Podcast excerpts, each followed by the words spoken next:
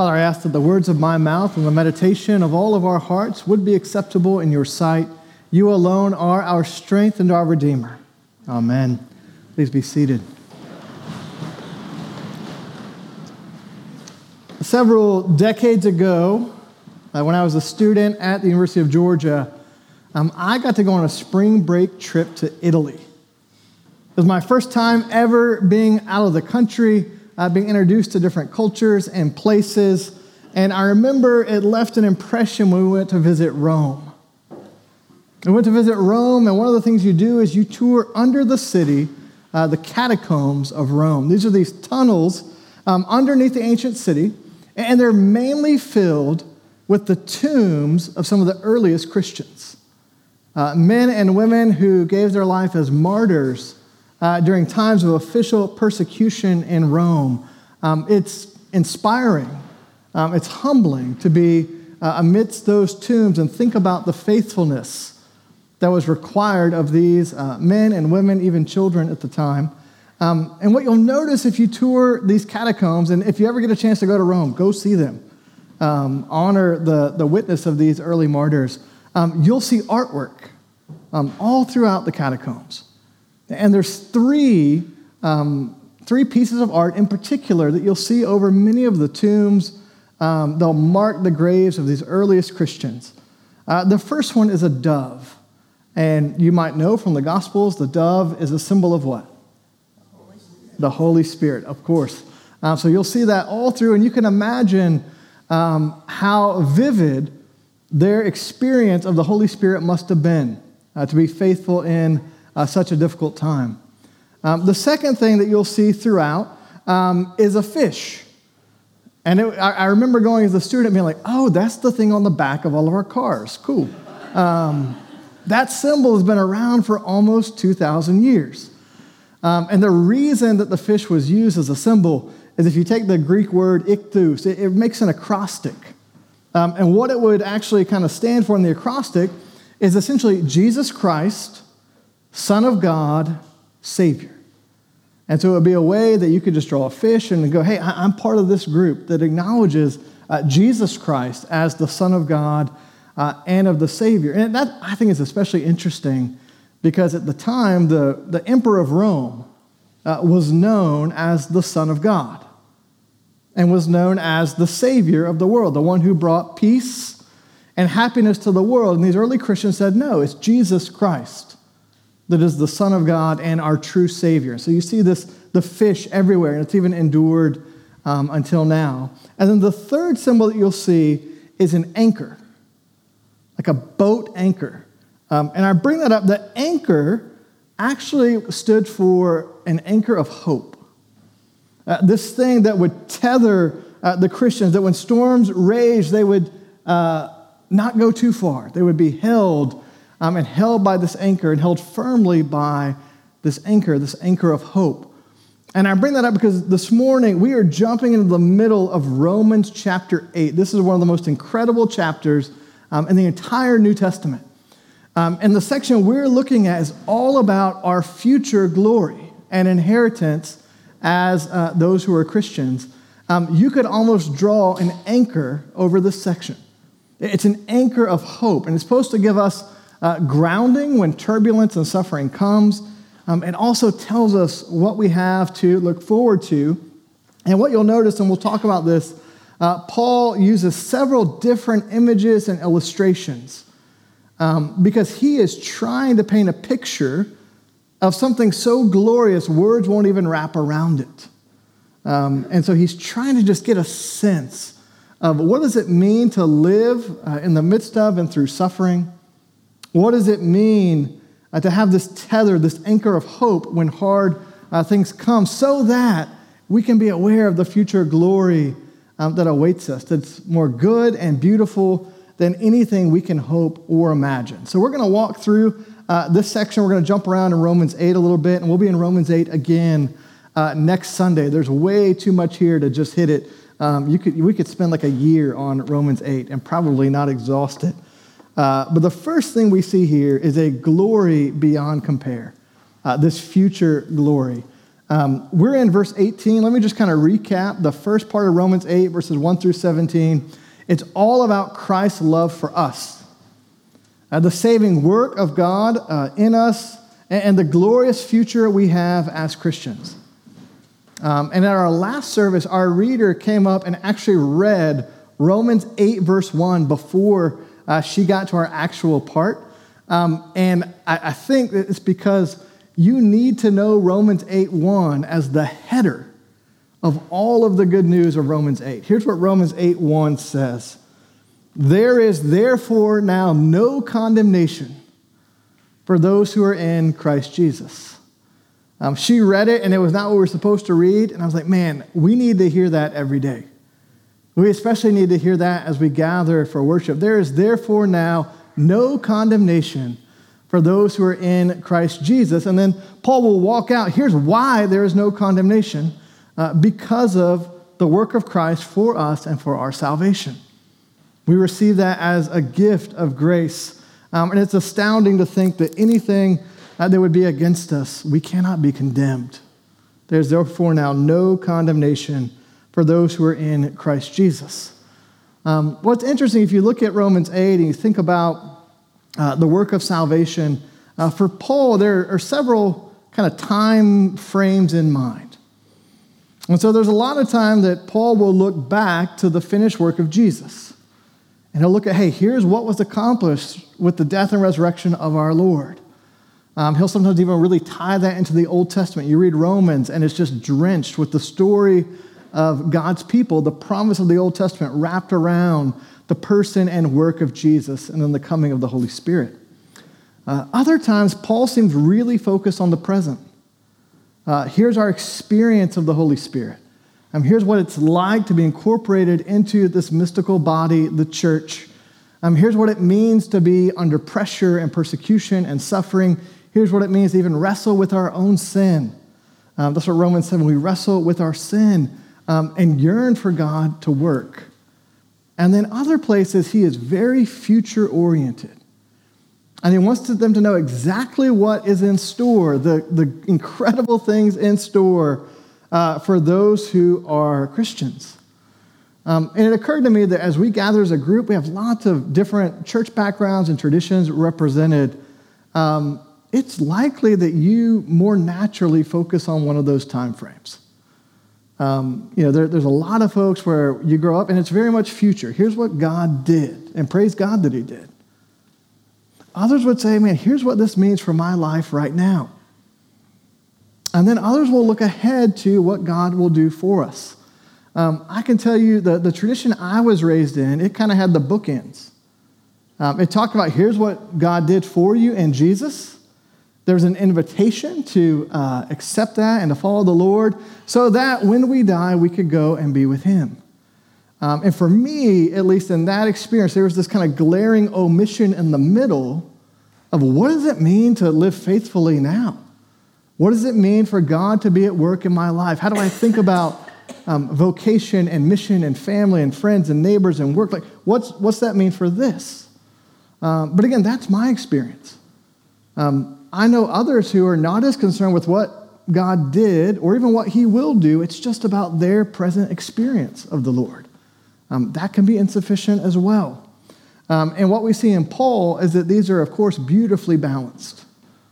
Um, he wants us to know the, the ins and outs of what God did for us, for our salvation, the great love poured out through Christ Jesus. He wants to know how we experience the living God here and now how we grow and follow him faithfully. And he wants us to know hey, there's a whole other end of the story that is coming um, that isn't like a, an extra appendix, but it's vitally connected to your experience now and what God did in and through Jesus. There's an anchor of hope um, that we hold on to and that holds on to us um, in the Christian life. Um, and so I was just thinking, man, it, it's probably good to be aware of where your tendencies are there and maybe if there's been a tendency to overcorrect. So, like I know in my tradition that I grew up in, it was, again, here's what God did cut your deal, and then just hang out till you're in heaven. um, and I kind of said, well, let, there's this whole part in the middle about living and following Jesus. Um, but we can overcorrect when we do that because absolutely there is a future glory and inheritance. And as you read through Romans, there's so much going on um, that we don't get you know, lost in the weeds. Um, we're not allowed to just kind of focus on our little pet thing of theology or how we experience. There's a full gospel picture on display uh, from the Apostle Paul and even through uh, Romans chapter 8. Um, so I just want to maybe just signal that as we dig into this. We're going to talk about our future hope, our future glory, um, something that occasionally is kind of dangled like a carrot, but it's really good news. Um, and if you kind of heard it as a reductionistic, simplified version, um, man, maybe give it a hearing today again. Um, in most forms that are reductionistic of the gospel, there is a kernel of truth, it's just reduced. And so let's fill it out and look at the bigger picture. Um, here's what Paul writes about our future. He says, For I consider that the sufferings of the present time are not worth comparing with the glory that is to be revealed in us. I consider that the sufferings of the present time are not worth comparing with the glory that is to be revealed in us. Um, it's interesting. The language here that Paul uses comes from the field of accounting. Um, this is not my sweet spot. I know we have some finance people here, or folks who are good at accounting. Uh, this word for I consider is what you would use when you actually reconcile your ledgers. And so Paul's saying if you put the suffering of this world in one column, and you put the future glory that is to come in another column, they don't line up at all. It's almost apples and oranges. I don't even consider that these are comparable in any sense, um, not because the suffering isn't bad, but because the glory is so good. He's not saying in this passage, notice this, he doesn't say your suffering now isn't real. He doesn't say that it's not hard and terrible. This is not a uh, suck it up, pretend it's okay, grit your teeth, get on with it message. He goes, no, just consider that as bad as things seem, how good must this be? The future glory that it does not even compare or get on the same ledger with suffering and pain and sin and hardship. Um, he wants to give us context to process our own suffering, the suffering of that around us, and endure faithfully. He's giving us the big picture to understand that at the end of the day, there is something greater in store for the people of God than suffering. Um, Doug Moo is a New Testament scholar. He's at Wheaton College. He's written on Romans. And uh, he says, suffering of both creation and of Christians um, is still present. But Paul isn't really interested in its relationship to glory as it is to its sequence. You and I are usually often going, hey, there's pain and suffering. How does that work with a good and beautiful God? What he's saying is that for Paul, pain and suffering are just assumed. That's the normal way of life. And it's against that backdrop that he goes, Can you imagine the glorious future promised? It's sequential. He wants to put us on a timeline to see where we are and where we will be. Um, he goes on to say, Doug Moo, a Christian views the suffering of this life in a larger world transcending context. That while not alleviating its present intensity, transcends it with the confident expectation that suffering is not the final word. It's never the final word. That's what Paul wants them to know. Your suffering is not the final word. And of course, where does he get that? Well, from the pattern of Jesus' ministry, his cross and resurrection. Suffering never has the final word. Sin doesn't have the final word. Death doesn't have the final word. Jesus does. In another chapter, uh, another book in Philippians, uh, Paul writes, I can do all things through Christ who strengthens me. You've probably heard that verse, right? Um, I actually think it's probably one of the most uh, misunderstood verses in the entire New Testament because it's somehow become like a logo for FCA. like, I, I, can remember back to high school, and I played on the high school soccer team. And there was one match, we were down 3 nothing at halftime. And someone stood up and was like, We can win this because we can do all things through Christ who strengthens us. And I was like, No, man, they're a lot better than us. we're going to lose this game. It's not going to happen. Um, that verse, what it really means is not this like can do attitude. That can do is really endure. I mean, the book of Philippians, Paul writes from prison. Um, he invites people to share in the fellowship of suffering with Jesus. He's saying, I can endure all things through Christ who strengthens me. There is an anchor of hope that even in the midst of suffering, we know the future glory that awaits, and we know that God is with us in the midst of the hardship and the pain and the suffering.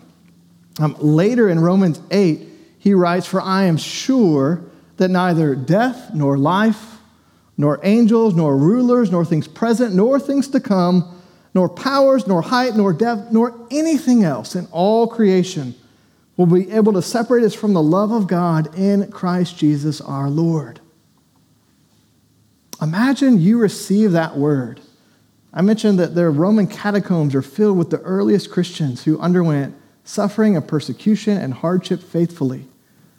Paul says what you need to know and you need to be assured of is there is therefore now no condemnation in Christ Jesus, and there's nothing that can separate you from the love of God. That will tether you, knowing who you are now and the promised inheritance of what is to come. And of course, Paul's not just making that up, he's living this out in front of them.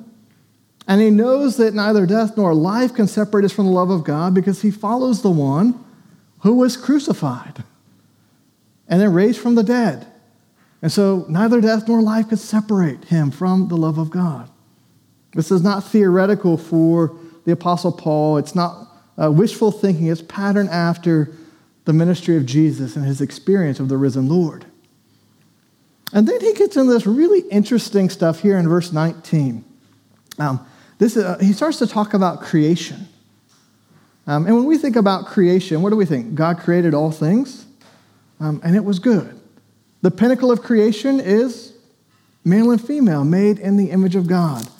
And he told them to multiply and to subdue the earth. Uh, but here, Paul's talking about the non human creation. Um, and he, it's, it's fun what he does with it. He says, For the creation um, waits with eager longing for the revealing of the sons of God.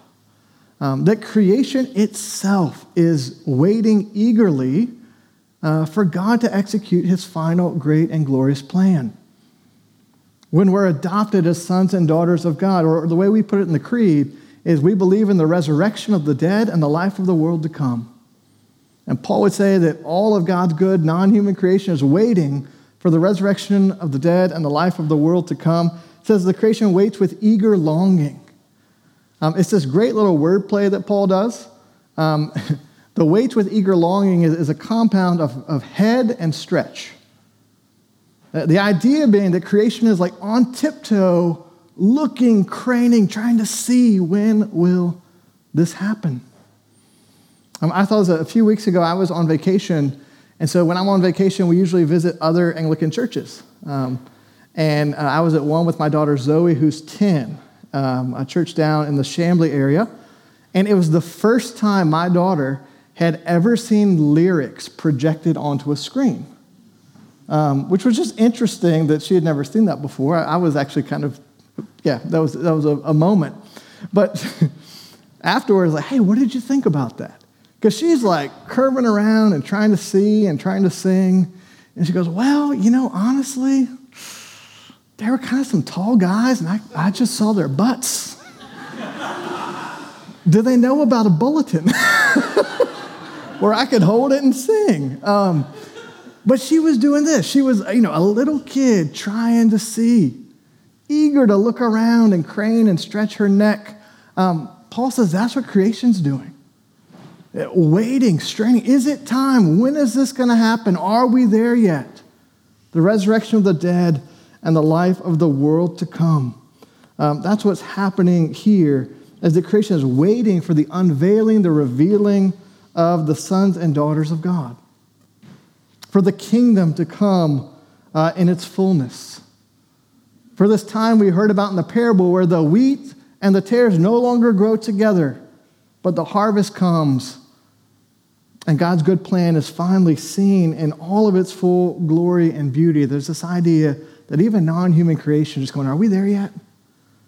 Is it time? There's so much focused on time here. And so the next few verses, you get kind of an environmental exodus as he thinks he's just playing with this idea of non human uh, creation. Um, and I love that because creation is beautiful. And, and it tells of the glory of God. We can learn a lot about God just looking at the example of creation.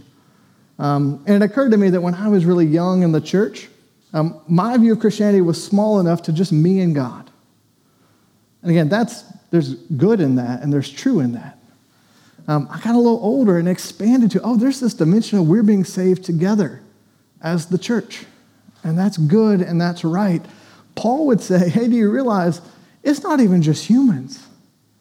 It's not even just the church all of God's good creation will be transformed and redeemed and renewed, set free from its bondage. It's Exodus language.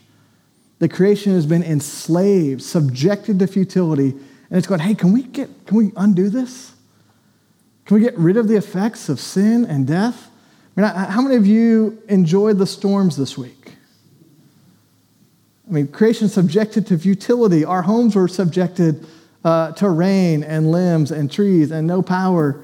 And we learned just how precious air conditioning uh, is and was. I think there's going to be air conditioning in the new heavens and the new earth.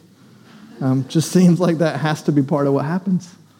Um, and Paul doesn't just pull this out of no. This is not like I mean, Paul's not just this like tree hugging hippie, which again, Athens we like tree hugging hippies. That's fine. Um, but he's got this broader view of the beauty of creation and the hope for creation that's rooted in the Old Testament. Uh, we read last week from Isaiah 55 For you shall go out in joy and be led forth in peace. The mountains and the hills before you shall break forth into singing. All the trees of the field shall clap their hands. Instead of the thorn shall come up the cypress, instead of the brier shall come up the myrtle, and it shall make a name for the Lord, an everlasting sign that shall not be cut off creation will be restored and renewed and transformed to what it was supposed to be and all of its goodness and beauty. I just love you get this picture here. Um, it's not just me and God, as great as that is. It's not just us as the church, as great as that is. It's all of God's creation being renewed and redeemed and set free and transformed. The resurrection of the dead and the life of the world to come. Paul is just bringing together these incredible uh, strands from the Old Testament. He's undoing all that sin and death brought into the world and showing um, the timeline of what God is up to. And you can imagine what a comfort that would be if you're in the midst of hardship and difficulty, pain and suffering. Paul is saying, Can you imagine this bigger story that God is writing and your role in it? Because here's where this is all going. Um, and then he starts using these different images, again, for uh, creation and what's happening. Um, one, again, I mentioned creation standing on tiptoe, craning its neck. Um, the other one he brings up, and I've got a, this is verse 22. Uh, For we know that the whole creation has been groaning together in the pains of childbirth until now. Let me sit here for just a second. What's he doing with this image, uh, the pains of childbirth? Um, one, I, I can remember uh, I was part of the Wesley Foundation when I was in college here, and I think I only remember one sermon uh, from all the Wesley Foundation. But Bob Beckwith, who's still there, um, spent about 18 minutes. Um, Bob's a scientist. He, he outlined the full process and picture of childbirth in a way that I will never forget. Um, It probably was some good information that came in handy later when I was in labor and delivery rooms. Um, but we learned a lot about pain and suffering and waiting and process um, with his 18 minute unpacking of uh, all that you can imagine. It was unreal. But what's Paul doing there? Why does he bring up childbirth? Here's my thought is uh, twofold. One is that he brings up um, something that we see is kind of subjected to futility. But there is not, it's not purposeless pain.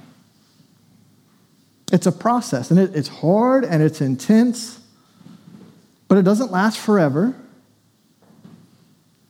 And after labor comes delivery, and you have a child. And it doesn't mean that that pain wasn't painful, but you can see that it was purposeful. And you can see that there was a sequence to go through. And there was a payoff, more or less, at the end. Um, there was a point to it. And I think that's why Paul uses this idea is that there's a groaning and a waiting like childbirth. And it's intense and it's painful, but it doesn't last forever. And once you see what comes after, you don't forget it, but it makes it worth it. It puts it in context. He wants us to think through the resurrection of the dead, the life of the world to come. You're going to look back and that'll feel like labor pains. And they hurt, but they lead to the child. They lead to the promise. They lead to future glory. Um, he says that's where we are right now, but it's not where we'll stay. Um, throughout this, he's sequential. And, and that's what makes sense about labor. First labor, then the baby. Or Paul would say, first suffering, then the glory. There's this time sequence. As we wait and groan, we long for the glory that is to come. And then Paul goes ahead in verse 23 um, and he switches back to okay, let's talk about what this means for us. He's building through this whole thing. Um, verse 23 and not only the creation, but we ourselves who have the first fruits of the Spirit groan inwardly as we wait eagerly for adoption as sons, the redemption of our bodies. Groaning and waiting is a good and natural response to the hard things of this life. But we groan and we wait with expectation of God's plan for us. This future glory, the resurrection of the dead and the life of the world to come, what he calls here as we wait eagerly for adoption and the redemption of our bodies. And then he just moves into this section to go, For in this hope we were saved. Now, hope that is seen is not hope, for who hopes for what he sees? But if we hope for what we do not see, we wait for it with patience. I like that because he's like, Look, I know some of this is hard to get your head around. You can't see it, it's not, it's not as tangible as we would like. I've got to use these images and metaphors, but hang in there. Have this anchor of hope uh, to rely on and find how it sustains you and helps you endure um, the hard things of this life. Friends, you probably know the Christian life is filled with tension. The gospel seems filled with tension. I, I often use um, this quote from uh, Tim Keller, and I actually heard recently on a podcast, he may have gotten this from someone else, but it's his like best known quote. You are more sinful and flawed than you ever dared believe, but more accepted and loved than you ever dared hope. That's often how tension works. How do we hold these two things together? How, how do we hold it, um, our sinfulness and God's great love for us? How, how do we think through the, the goodness and beauty of God and the pain and suffering we see around us? Um, I want to just submit that maybe if you're used to kind of seeing that as like a tug of war, um, Paul actually puts it on a completely different axis. And he says all of the tensions you think about are on a timeline. First the suffering, then the glory. It's not like these are going to always have this tug of war between the suffering we experience. He goes, no, no, this is on a timeline. And it follows the same timeline and pattern of our Lord, who underwent suffering for us um, suffering we could have never actually gone through. And he did it for us and for our salvation. And then came his glory, and then will come uh, the greater glory. Because if you can locate yourself in that story on that timeline, then you'll have the resources to undergo suffering and hardship. You'll have the resources to fight against the sin that so easily besets us. You'll have the resources to figure out what is God calling you into? What's your vocation? What's your mission? How do you join the Lord and what he's up to in the world? And then in some ways be free to lean into that stuff, but to know uh, in the end, God is going to do something decisive to transform and renew and redeem uh, all things the resurrection of the dead and the life of the world to come. May we be reminded once again today of God's great love for us. May we be reminded of this story and our place in it so that we can uh, not do all things in a can do sense, but endure all things faithfully, um, knowing that the Lord is working all things uh, for our good and delighting in Christ who gives us strength. In the name of the Father, and the Son, and the Holy Spirit. Amen. Amen.